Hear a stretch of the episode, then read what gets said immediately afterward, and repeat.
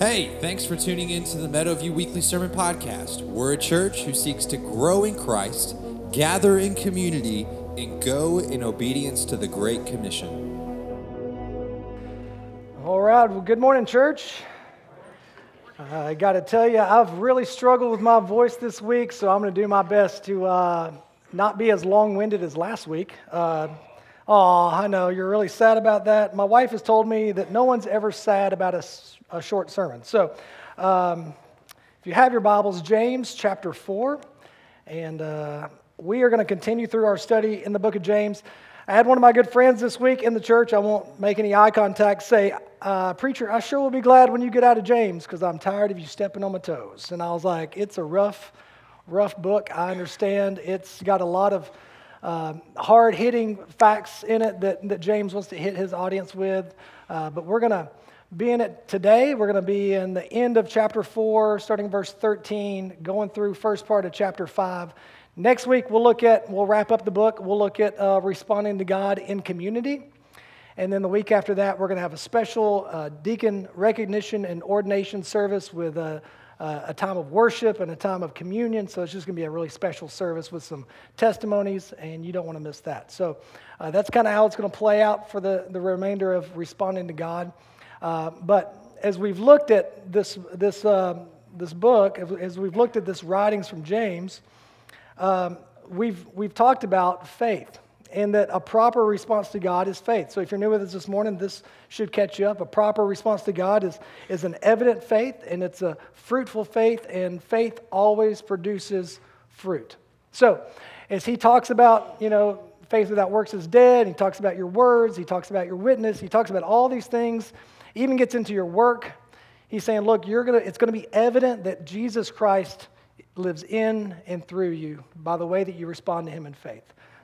so, if you have your Bibles, if you don't, there should be a black hardback Bible there in the pew. It's an ESV. If you don't have a Bible, that's our gift to you. Feel free to take it. We won't tackle you on the way out.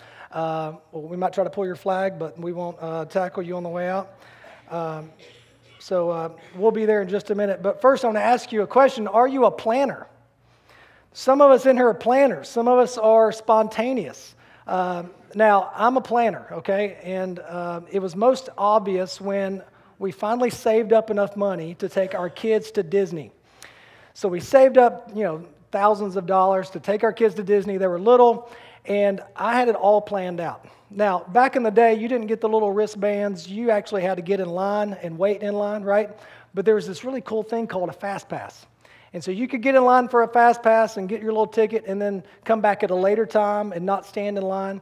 So I had it all planned out. I had the map, I had the app, I had all the things listed to where we were going to hit every single ride, whether my kids were crying or not. I don't care. I spent this money, get in line, we're riding the ride, okay? Like, and, and I would just look over, they would tears in their eyes, just shaking in fear of the roller coaster, and I thought to myself, good job, Dad. Your kids are going to remember this forever, right? You're riding the ride. So I'm a planner. I, I like to plan things out. And not that planning's wrong, not that it's wrong to be a planner, but as James gets into this, this last part of chapter four, he's talking about how we make plans and we plan out our lives without ever considering the will of God. We get so fixated on being the CEO of our life that we are all about the gains that we can get rather than giving God the glory with our life. And so if you, if you listen to CEOs when they talk about their business, they've got one thing in mind profit. They're looking for the profit, they're looking for the gain. One CEO for uh, Break, Breakthrough Social says this about employees give them what they want. You're like, I should go work there. If they want more money, give them more money. If they want more time, give them more time. If they want more credit, give them credit. It's basic. You have to give people what they want to extract what you need. Wow. But make sure of this you don't give anyone more than they are worth. It's important to balance the numbers and stay in the profit zone. The CEO of this business says, Look, I don't care what I have to do as long as at the end of the day I show some gain. And when we are the CEOs of our life, we will manage our Monday through Friday as if we are the CEO. Look, as long as I lay my head down on the pillow at night and my life shows gain, then I've accomplished what my, what my week was to accomplish. And so James is going to be like, ah, that's boastful. That's arrogant. So, James chapter 4. I'm going to pray real quick. I'm going to pray for my voice and pray that you can listen and pray that He speaks to us. Let's pray. Father, we thank you so much for your word. We ask God that you would speak to us this morning through it, that it would be so evident by the power and the presence and the indwelling presence of your Spirit that we would hear your voice, that we would be disciples that long to follow you. And God, as I know what we're about to read, Lord, I am so sorry for times that I fail, that I manage my own time, and I disregard your will for my life. Father, we ask that you would make us a people who are rich towards you people who long to do your will, that long to respond with faith, fruitful faith. In Christ's name, amen. James chapter 4, starting in verse 13. the first thing that we're going to see this morning is a proper response to God recognizes that time is ticking. Come now, you who say today or tomorrow we will go into such and such a town and spend a year there and trade and make a profit. Yet you do not know what tomorrow will bring. What is your life? For you are a mist that appears for a little time and then vanishes. Instead, you ought to say, If the Lord wills, we will live and do this or that. As it is, you boast in your arrogance. All such boasting is evil. So whoever knows the right thing to do and fails to do it, for him it is a sin. We'll stop right there on this first point. Proper response to God recognizes that time is ticking, that we have no actual control over our lives. Though we want to make plans, though we want to be in charge, we can't really control what happens in the next moment. Uh, let me explain to you this way Friday night, early Saturday morning, about 4 a.m., sound asleep. Sound asleep. My wife and I were snoozing. I'm probably snoring because I've got all the head junk, you know, and I am, I am long gone, out. And we have this really nice uh, full length mirror that we just purchased and we hung it on the wall. And it's hanging there on the wall. Every time I, you know, get ready in the morning, I can check myself out, make sure I look good. It's there, it's beautiful, it's big, it's heavy, it's got three screws holding it in the wall. I mean, it is, it's massive. You know where this is going, right? At 4 a.m., it falls off the wall, lands, and hits the footboard and shatters across the bed. That is a rude awakening, right? That is, that is like, what? What just happened? I, I had the moment there where I thought, can I just sleep in glass? and I was like, no, I better get up. The dog was perturbed. The dog like crawled under the covers, like, ah, what is going on? So we were up vacuuming. We cleaned the whole thing up, and then we lay back down, and you're just wide awake because the mirror just broke on you, right? Like that'll wake you up. So I have seven years of bad luck. Just want to let you know. It's kind of where I'm at. So I can't plan the future. Um, you can't control the things around you. You can think that you can control them. You can think that you can make plans. You can think that, hey, this is what I'm going to do, this is what I'm going to do. But James is like, look, come now, you who say today or tomorrow we will go in such a town and spend a year and we'll trade and make a profit, yet you do not know what tomorrow will bring. You have no clue what tomorrow holds. Your life is but a vapor. He's not getting on to people for being business minded. He's, he's actually equating this to this is a normal practice in this time. People would make goods and they would go into the city and they would stay there and they would make trades and they would, they would uh, do business for a certain period of time until all their stuff was sold and they would come back. So he's, he's just saying this is a pattern of life. I'm not saying it's wrong to be rich. I'm not saying it's wrong to be business minded. It's wrong when all of your plans are your plans and not God's plans. When it's all about your gain and not about His glory. See, life is not about what you gain, it's about giving God glory. So, my question is as you make plans, are your plans looking and listening to what God wants and His will for your life? You see, in perspective, how silly does it sound to make life about your gain rather than His glory? You see, God is an everlasting God. He's omnipresent. Proverbs 15:3 says, "The eyes of the Lord are in every place, keeping watch on the evil and the good." We serve a God who is, in, who is outside of time and space. He's omnipresent. God is everlasting. Isaiah 40, 28. Have you not known? Have you not heard? The Lord is the everlasting God, the creator of the ends of the earth. He does not faint or grow weary. His understanding is immeasurable. We serve a God who is without beginning and end. He is the Alpha and the Omega. In perspective, how silly does it sound to make life about our gain when it should be about His glory? God is all knowing, He's omniscient, He's all powerful, uh, omniscient, omnipotent. I'll get it out. Psalms 147 5 Great is our Lord and abundant in strength, His understanding is infinite. So if life is not about the glory of God, then who's it about? Who's it about? Because you have to ask if it's about my glory, how silly does that sound? If it's about what I can gain in this midst of a time, like how silly is that?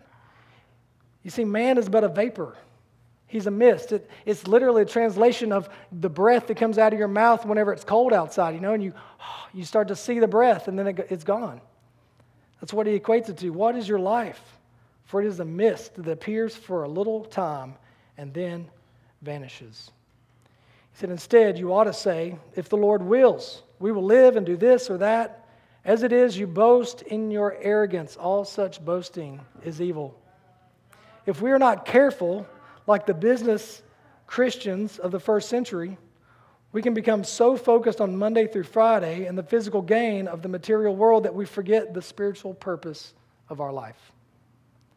If we're not careful, we can make it all about what I can gain this week and not about the spiritual purpose of giving God glory.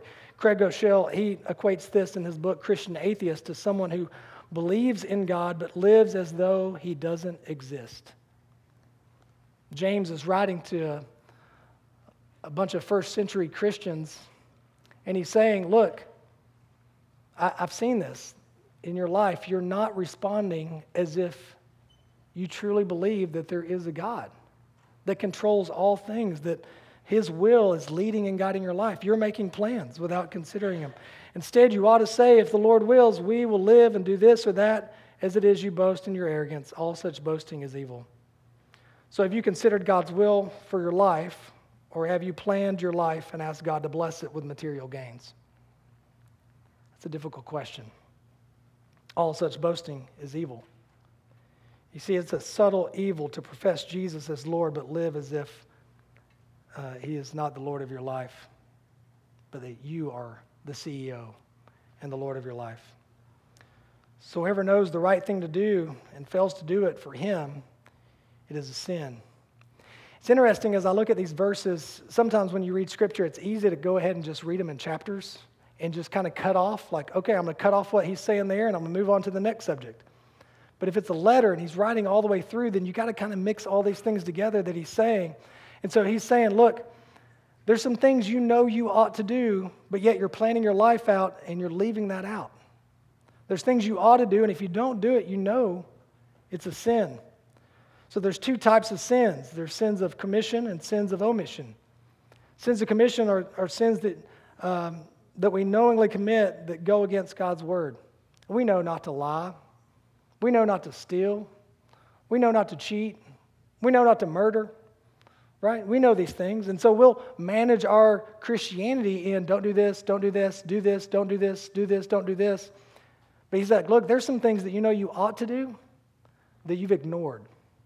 You're so fixated on your plans that you've ignored what God's called you to do with your life, which is to give him glory. Sins of omission are sins that we that disregard what God has told us to do. So this is difficult, and this is convicting. And as I sat and I typed this week, you know, I, I kind of run through some thoughts with my wife as I'm typing and reading and studying. And I just looked at her this week. We were driving in the car, and I was like, I'm just super convicted. I'm super convicted by what God's word says. So I want to just look at three things in God's word and see if you can pick out the sin of omission in the life of someone who claims to be a follower of God. The first one is in Luke chapter 10, verses 30 through 37. This might be familiar to you. Jesus replied, A man was going down from Jerusalem to Jericho, and he fell among robbers, who stripped him and beat him and departed, leaving him half dead. Now, by chance, a priest was going down that road. And when he saw him, he passed on the other side. So, likewise, a Levite, when he came to the place and saw him, passed on the other side. Let me just stop right there. You've got a priest and a Levite, someone who would work in the church. These two godly men of the time see someone in need and they decide, I don't want anything to do with that. I'm going to ignore it. I'm going to walk on the other side of the road. But a Samaritan, who would have been considered unclean, I guess would be the best way to say it, because of their um, race.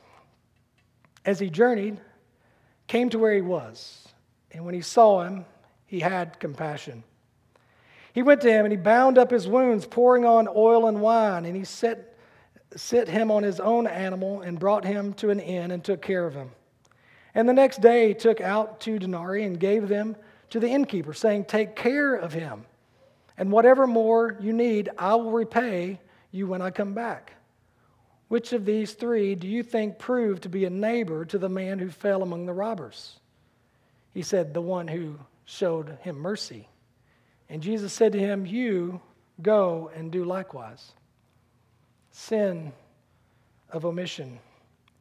Sins of omission ignore those who are in need. Matthew 25, 31 through 46 reads this way When the Son of Man came, uh, comes in his glory, and all the angels with him, then he will sit on his glorious throne. Before him will be gathered all the nations, and he will separate one from another as a shepherd separates the sheep from the goats. And he will place the sheep on his right and the goats on his left. Then the king will say to those on his right, Come, you who are blessed by my Father, inherit the kingdom prepared for you from the foundation of the world. For I was hungry, and you gave me food to drink. I was thirsty, and you gave me a drink. I was a stranger, you gave me food. I was thirsty, and you gave me a drink. I was a stranger, and you welcomed me. Verse 36 I was naked, and you clothed me. I was sick, and you visited me. I was in prison, and you came to me. Then the righteous will answer him, saying, Lord, when did we see you hungry and feed you, or thirsty and give you drink? And when did we see you a stranger and welcome you, or naked and clothe you? And when did we see you sick or in prison and visit you? And the king will answer them Truly I say to you, as you did it to one of the least of these, my brothers, you did it to me. Then he will say to those on his left, Depart from me. You cursed into the eternal fire prepared for the devil and his angels. For I was hungry, and you gave me no food. I was thirsty, and you gave me no drink. I was a stranger, and you did not welcome me. Naked, and you did not clothe me. Sick and in prison, and you did not visit me. Then they also will answer, saying, Lord, when did we see you hungry or thirsty or a stranger or naked or sick or in prison and did not minister to you? Then he will answer them, saying, Truly I say to you, as you did not, did not do it to one of the least of these, you did not do it to me. And these will go away into eternal punishment, but the righteous into eternal life. Did you notice the sin of omission? Many will say to me on that last day, Lord, Lord, and I will say, I never knew you. See, there's, it's easy to manage the sins of commission. I'm a good person. I live a good Christian life. I don't do this. I don't do this. I don't do this. I've managed my Christianity well. But it's difficult to love those who are in need. Last one John, the disciple whom Jesus loved, 1 John 3 16 through 21. By this we know love, that he laid down his life for us, and we ought to lay down our lives for the brothers. But if anyone has the world's goods and sees his brother in need, yet closes his heart against him, how does God's love abide in him? Little children, let us not love in word or talk, but in deed and in truth. By this we shall know that we are of the truth and reassure our hearts before Him. For whenever our heart condemns us, God is greater than our heart, and He knows everything. Verse 21 Beloved, if your heart does not condemn us, if our heart does not condemn us, we have confidence before God. And whatever we ask, we receive from Him because we keep His commandments and do what pleases Him. And this is his commandment that we believe in the name of the Son, Jesus Christ, and love one another, just as he has commanded us. Whoever keeps his commandments abides in God, and God in him. And by this we know that he abides in us by the Spirit whom he has given us. Sins of omission scripturally consist of individuals not using the riches they have to show the love of God to someone in need. I don't think it's a coincidence that the examples in scriptures that show us sins of omission deal with helping others, giving for the benefit of others, and using the resources we have to meet the physical needs of others. I believe it is important to God, and it should be a high priority for his people. You see, James is saying, You are planning out your week for the gain and you are neglecting opportunities to give God glory in the things that God's given you. Let me ask you are you using your short time here on earth to simply gain riches, or are you using your short time here on earth to give God glory through using your riches to bless others? Second thing, a proper response to God recognizes that our riches are rotting. Let's keep reading chapter 5, verse 1 through 6. Come now, you rich, weep and howl for the miseries that are coming upon you. Your riches have rotted, and your garments are moth eaten. Your gold and silver have corroded, and their corrosion will be evidence against you and will eat your flesh like fire. You have laid up treasure in the last days. Behold, the wages of the laborers who mowed your fields, which you kept back in, by fraud, are crying out against you. And the cries of the harvesters have reached the ears of the Lord of hosts. You have lived on the earth in luxury and in self indulgence. You have fattened your hearts in the day of slaughter. You have condemned and murdered the righteous person. He does not resist you. James is speaking to two types of people He's speaking to rich Christian atheists, unbelievers in the church, those who have come to the church but live as if God is not the Lord of their life. They say they believe in God and come to church gatherings, but they live their week as if He is not the Lord of their life. And He's also speaking to rich Christians that need to be reminded of how riches rot your heart and will one day turn to dust.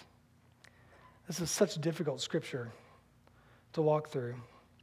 Paul would say this to Timothy in 6, 6 through 10. But godliness with contentment is great gain, for we brought nothing into the world, and we can take nothing out of the world. But if we have food and clothing, with these we will be content. But those who desire to be rich fall into temptation, into a snare, into many senseless and harmful desires that plunge people into ruin and destruction. For the love of money is a root of all kinds of evil. It is through this craving that some have wandered away from the faith and pierced themselves with many pangs. So James would say, Come now, you rich, weep and howl for the miseries that are coming upon you. It's not a sin to be rich. It's not a sin to be rich. It's not a sin to have money. It's a sin when we desire those things, what the world has, more than we desire God. James reminds his readers, um, uh, readers, unbelievers in the church, and Christian ignorers that judgment is coming for those who have hoarded up treasures on earth and have turned a deaf ear to the cries of the hungry and the hurting. This is difficult, isn't it? Another story in Luke's Gospel, chapter 12, 13 through 21, Jesus is asked a question. Someone in the crowd said, Teacher, tell my brother to divide the inheritance with me. He has a request. But he said to him, Man, who made me a judge or arbitrator over you? And he said to them, Take care and be on your guard against all covetousness, for one's life does not consist of the abundance of his possessions. And he told them this parable, saying, The land of a rich man produced plenty, plentiful. And he thought to himself, What shall I do? For I have nowhere to store my crops. And he said, I will do this I will tear down my barns and build larger ones. And there I will store all my grains and my goods. And I will say to my soul, Soul, you have ample goods laid up for many years. Relax, eat, drink, and be merry. But God said to him, Fool, this night your soul is required of you, and the things you have prepared, whose will they be? So is the one who lays up treasure for himself and is not rich toward God.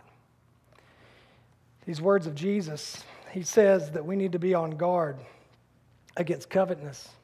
Guard yourself against this desire for materialism. Adam Clarke, the theologian, said great possessions are generally accompanied with pride, idleness, and luxury, and these are the greatest enemies of salvation. Some of us, we've already been attacked. We've already succumbed to the deadly blow of modern materialistic, mundane, so called Christian living.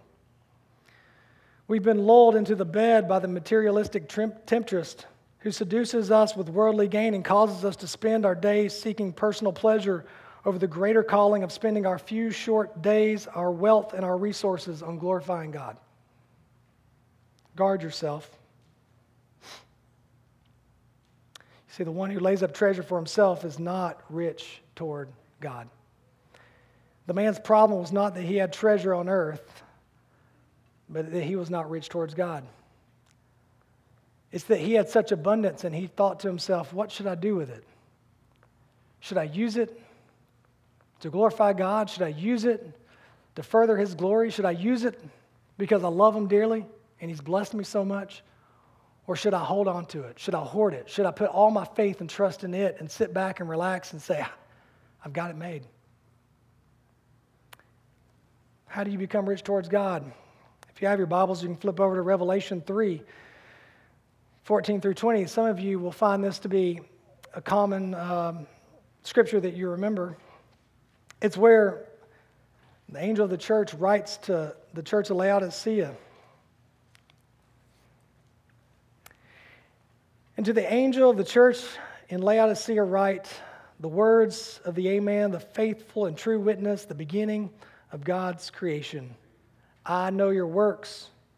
You are neither cold nor hot. Would that you were either cold or hot. So, because you are lukewarm and neither hot nor cold, I will spit you out of my mouth. For I say, I am. For you say, I am rich. I have prospered. I need nothing. Not realizing that you are wretched, pitiable, poor, blind, and naked.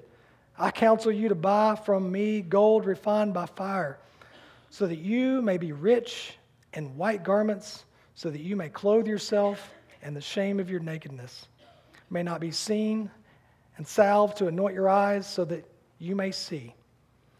Those whom I love, I reprove and discipline. So be zealous and repent. Behold, I stand at the door and knock. If anyone hears my voice and opens the door, I will come to him and eat with him, and him and he with me. See, those who are rich towards God, those who have repented, are those who have repented of their sins who have heard the reproof of God and have answered the door and the knocking on their heart. It's not the ones who sit back and say, I'm rich, I'm good, I know God. Church, we are rich.